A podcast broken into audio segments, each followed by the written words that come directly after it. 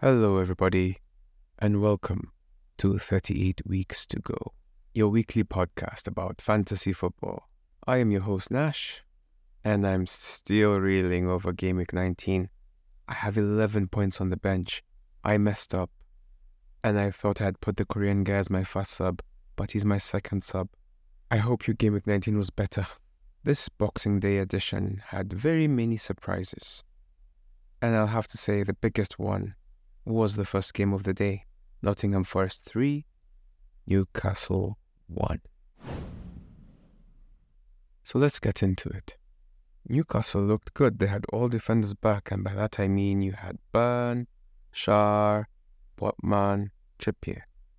Up until this game, Newcastle had won seven games in a row. It started off well when Isak won and scored the penalty that gave them a 1 0 lead. At this point, I was sure Trippier is going to give me points and it would be a good day. Clean sheet. New manager bounce, guys. New manager bounce. Just before halftime, Elanga finds Wood and he scores. And apparently, it's the second boxing day in a row that he has scored. One of the things I've noticed about Espirito Santo, Nuno, the manager, is that he loves pace. When he was Wolves manager, Traore was utilizing his pace to the max. I honestly wouldn't be surprised if he signed him. I say this because with Hudson Odoi and Elanga, you know he's going to be running at people. And it is under his management that Raul Jimenez flourished. And maybe the same thing can happen with Wood. The second goal was Elanga to Wood again, although this time Wood had much more work to do and he really dribbled past everyone. It's it's quite unbelievable. You have to see the goal yourself to believe it. And for the third goal, Murillo found Wood with a beautiful lofted pass. He was clean on goal and he did not disappoint. This was the first hat trick that a Nottingham Forest player has scored in the Premier League since 1996. If Elanga was less selfish, Wood would have had four goals. Newcastle was second best, and if there was a team in between, that have been third best. At this point, I'm really wondering if I really want to have Trippier in my team. Newcastle just seem like they don't know what to do. Like they're already drained. It kind of feels like when Liverpool went for the treble and won nothing, and then they were just done the next season. This is how Newcastle look. Obviously, Wood had three bonus points, Elanga had two, and Isak had one there were 12 people who triple captained Wood to get 51 points. Triple captained. What do people know? How do you wake up and decide I'm going to triple captain Wood against Newcastle? Moving on. Bournemouth 3, Fulham 0. For me, it was a team in form versus a team in half form. At this point, I really want to see Fulham with Raul Jimenez because it seems like they figured something with him and without him, they've been absolute garbage. They just couldn't get anything going, while Bournemouth, on the other hand, had everything going. It seems like Bournemouth are so deep, it doesn't even make sense. Because in this game, the guy who really stood out was a guy called Scott. He really seemed to get things going. It was wild. The goal scorers were Kluivert, our boy Solanke, and Sinisterra scored the goal of the weekend for me so far. Assists came from Brooks, Semenyo, and Scott. Scott had the three bonus points. He was immense. He was really, really good. Neto had two bonus points, and Zabarnyi had one. Moving on to Sheffield versus Luton. I had previously said that both teams need to win, and both teams played like they knew this. I must also say that if you listen to the previous pod, then you will know that I picked really well. The suggestions and recommendations I gave, especially for this game week, were mostly spot on. It must be said, this game was scrappy. It looked like a championship game. The goals were ugly. I believe there were two own goals in this one. Doughty scored for Luton, and he was a recommendation. Robinson and Slimani scored own goals. For Sheffield, Ahmedzovic and McBurnie scored, off assists from Archer and McAtee. For Luton, the assists came from Sambi and Morris. He had two assists. Luton seem to be in inspired form, and if they keep this up, they will no longer be relegation favourites. Although with a new manager bounce, it might be tough to catch up to Nottingham Forest. McBurnie had the three bonus points, Ahmedzovic had two, and Sambi had one. Burnley, zero, Liverpool, two. This game, the result was never in doubt. Liverpool were favourites. We all knew this, and anyone could have told you that. Burnley made the game difficult, but they still lost 2 0. Salah had about three chances to score, but didn't take any of them, which was very painful because he was my captain. And judging by the table, many of you thought the same thing. In fact, I would go as far as to say it is our captaining of Salah that has caused this week to be a bit low. Come back, Haaland! After talking shit about Darwin Nunez, he scored off a Gakpo assist. Diogo Jota scored in injury time off an assist by Luis Diaz. It was Nunez's first goal since October. Salah apparently has a very poor record against Burnley, and so it turns out he doesn't really score against them. Who knew? Burnley had half chances. They really tried, but they didn't really threaten. Trent continues his marvelous form, and he got all the bonus points. Darwin got two, and Virgil van Dijk got one. Manchester United 3, Aston Villa 2. This was the second most surprising result of the weekend, or rather, of the game day. It turns out Manchester United have not lost on Boxing Day since 1978. That is a very long time ago. Man United were not good at defending set pieces in this game. McGinn scored one of those goals that you sort of cross it in, but it goes into the goal. Nobody touches it. And the second was Dendoncker off another set piece. It was 2 0. It looked like smooth sailing, and Villa going to the break with a lead. Villa then make a mistake. In the second half, Rashford finds Garnacho, and he scores. They had already scored an offside goal with the same combination. For the second goal, Villa didn't clear the ball well. Garnacho capitalizes it. Villa had chances with Bailey and McGinn, but they fluffed those chances. Then Villa mess up again on a set piece and Højlund scores. So this game, set pieces weren't really defended well. And Manchester United took their chances. Højlund has finally scored in the Premier League. This was one of those games where you say football is a game of two halves. Dendoncker got the three bonus points, Garnacho got two, and Højlund got one. Brentford won, Wolves 4.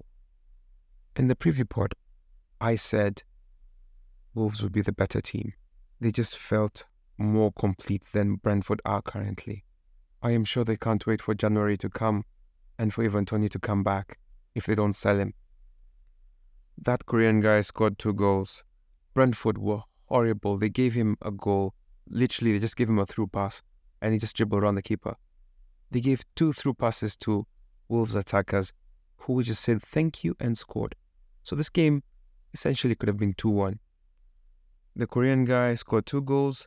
Lemina continues to score for the second game in a row. And Bellegarde, my boy, scored the fourth. Wissa scored for Brentford. The assist for Wissa's goal came from Mope. And for Wolves, Sarabia, Toti, and Cunha had the assists. The Korean guy had the three bonus points, Lemina had two, and Wissa had one. Wolves were clearly the better team, and they deserved their win. Chelsea 2, Crystal Palace 1. this game.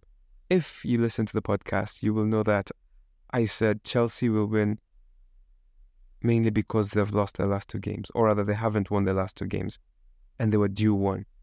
I honestly could not have predicted this lineup. This squad is too big, the rotation is too much.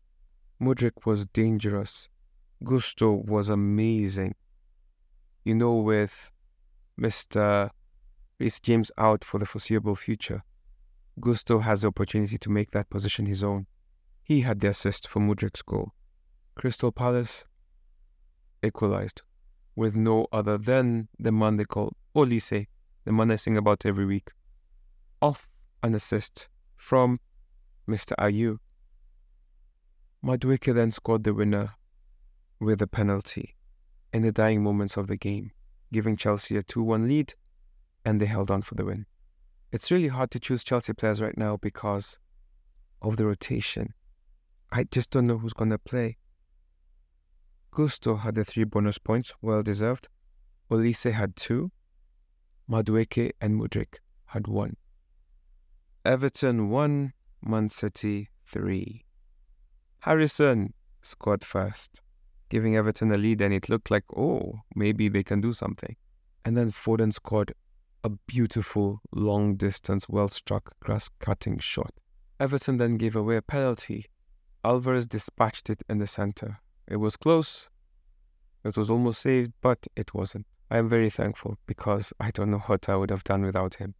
Everton then made a mistake and handed Bernardo Silva the ball, and he just chipped the keeper from outside the box. The keeper was nowhere near the ball. Pickford made the error, and Pickford was punished.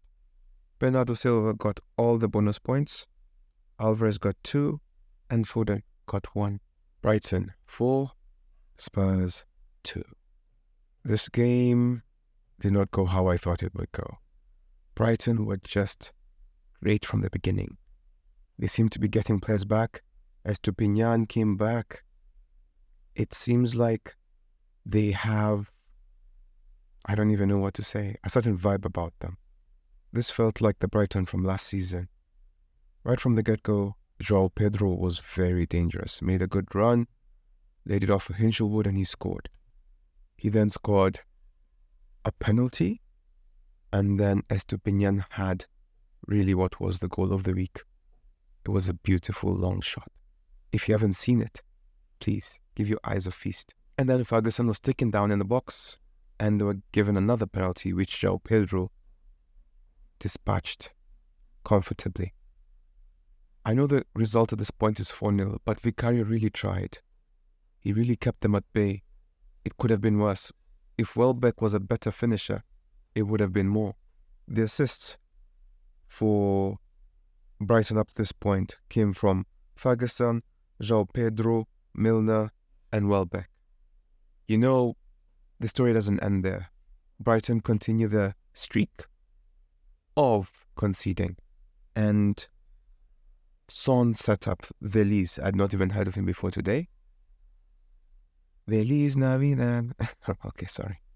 So Veliz scored off an assist from Son, and Pedro Porro gave a beautiful assist for Davis to score. And the game ended 4 2. Spurs were second best, having said that they did hit the post like two or three times. But it's a team that takes their chances that wins. Joao Pedro, as expected, got the three bonus points. Hinshelwood and Pedro Porro got two bonus points each. Even if Spurs lost, I regret not having Son as my captain because Salah did nothing for me. So that was a wild result. Well, maybe not too unexpected, but this one was definitely unexpected. Arsenal 0, West Ham 2. If you listen to the previous pod, I told you when West Ham get a favourable result in this game, it's a draw. But I guess West Ham are not who they used to be. Arsenal's best chances fell to Saka. And I'm not sure if you guys are noticing, but Saka isn't the best finisher. He had two or three chances. One hit the post, and the other went straight at the keeper. They did test Areola, but ultimately it wasn't good enough.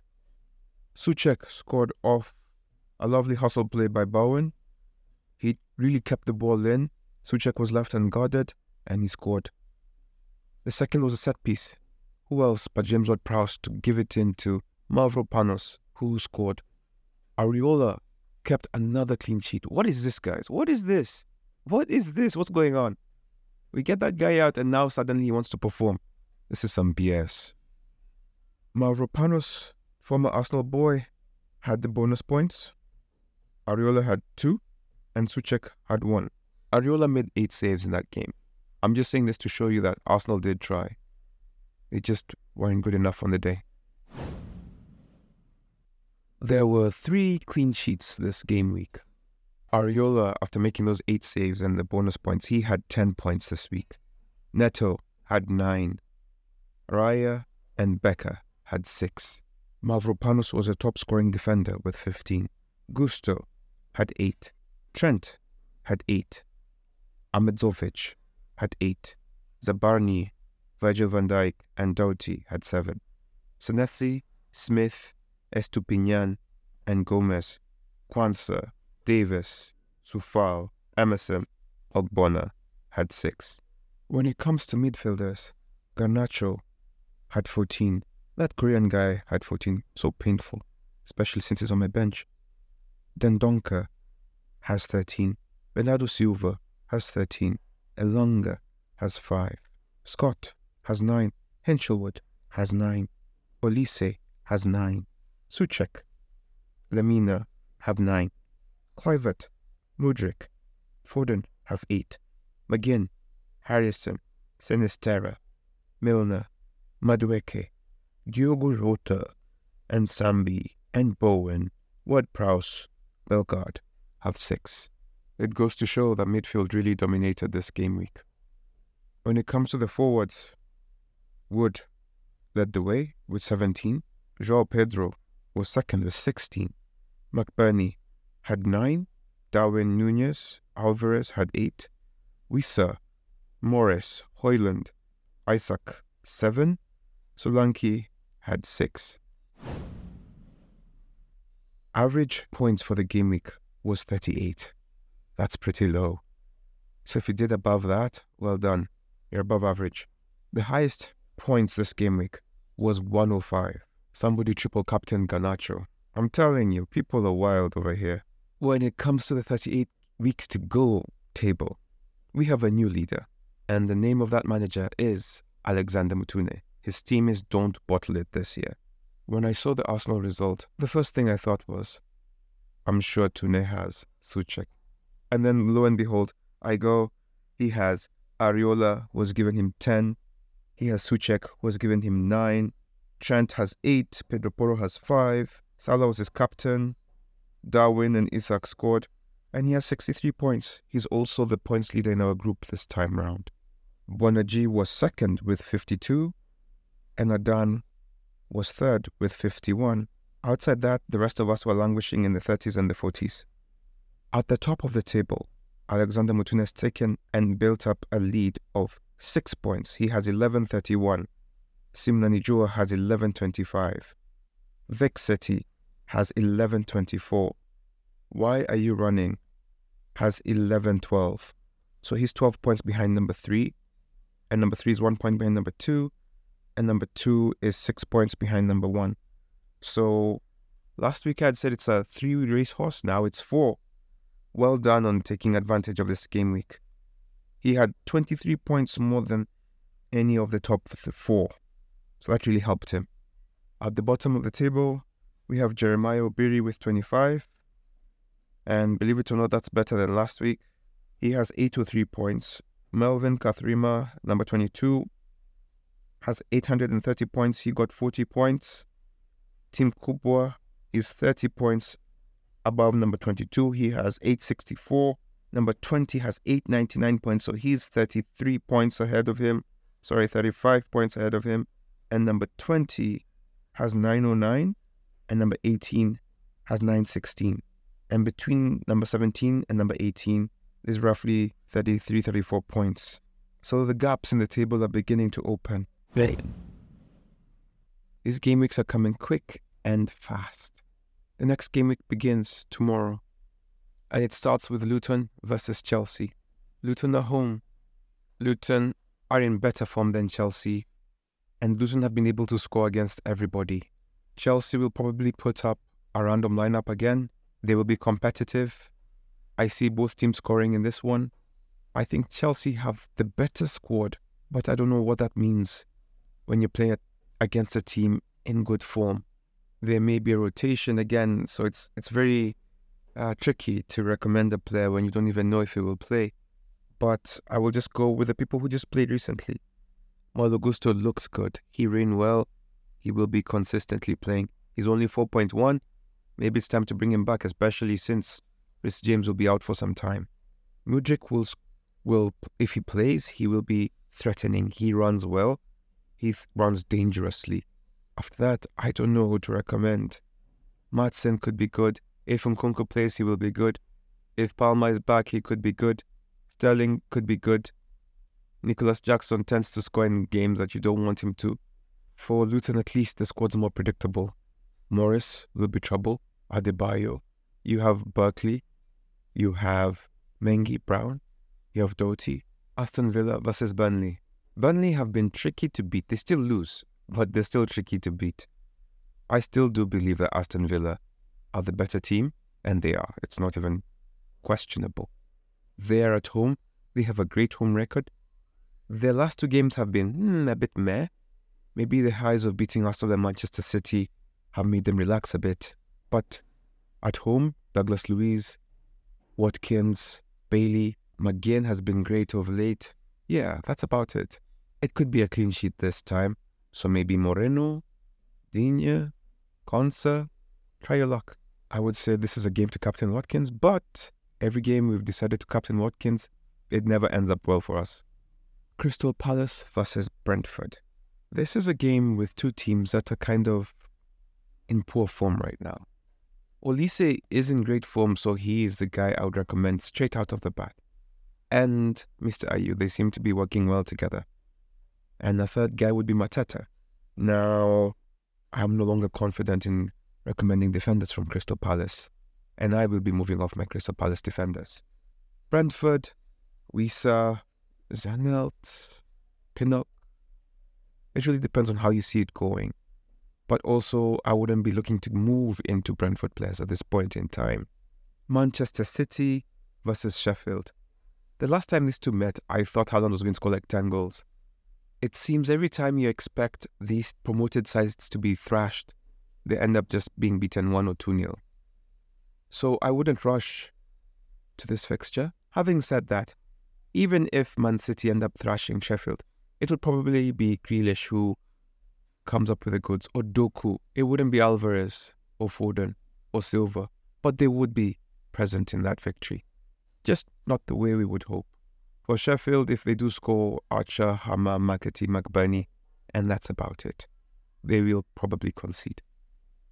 Haaland isn't back yet, so yeah. Wolves versus Everton. These are two teams in quite good form.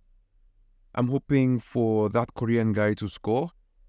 He needs to give me some of those points that he kept on my bench last week. I am also hoping. No, that's actually it. I'm hoping for Everton to be beaten. But this is the kind of game that Everton will win. Everton are really good away from home. So maybe they'll even keep a clean sheet, Mykolenko. You know, I'm just propping my guys. But apart from that, Harrison, you know, Doucouré isn't back. You have Dominic Calvert Lewin, Dwight McNeil. Yeah. That Korean guy, Pedro Sarabia, Bellegarde, Cunha. Those are the favourites from Wolves right now. Nottingham Forest versus Manchester United. I wanted to bring in Wood, but uh, I don't know. I don't know. Wood, Elanga, Morgan Gibbs White, and maybe one of the wing backs. If they score, new manager bounce. There's a lot of potential for an upset here. For Manchester United, Garnacho seems to be playing well. He's a guy I recommended last time. He is still their best attacking threat right now. Rashford seems to be waking up. He hasn't woken up, but he seems to be waking up. And really, maybe Højlund, maybe he's going to now pick up where he left off and go on a scoring streak. Who knows? It should be a good game. Fulham and Arsenal. Huh. Arsenal will be looking to recover from their upset. They will be looking to beat Fulham.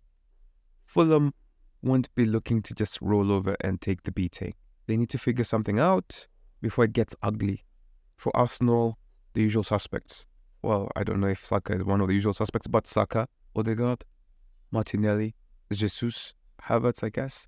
The defense is a bit shaky now, so I don't know. They're not that guaranteed clean sheet team that we thought they were.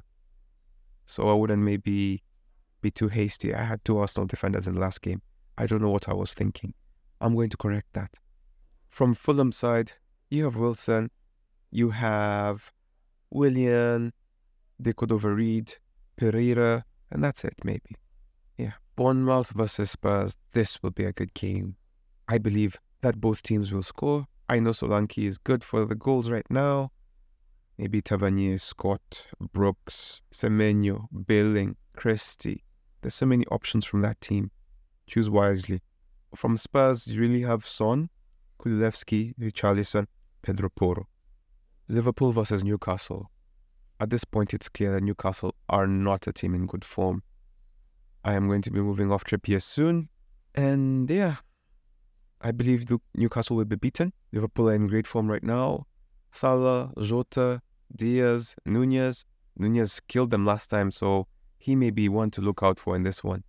And in the last game of the weekend, which will be in the week, which will be next year, it is going to be West Ham versus Brighton. West Ham have beaten Manchester United and Arsenal in the last two games. They are in good form. They have a good home record right now.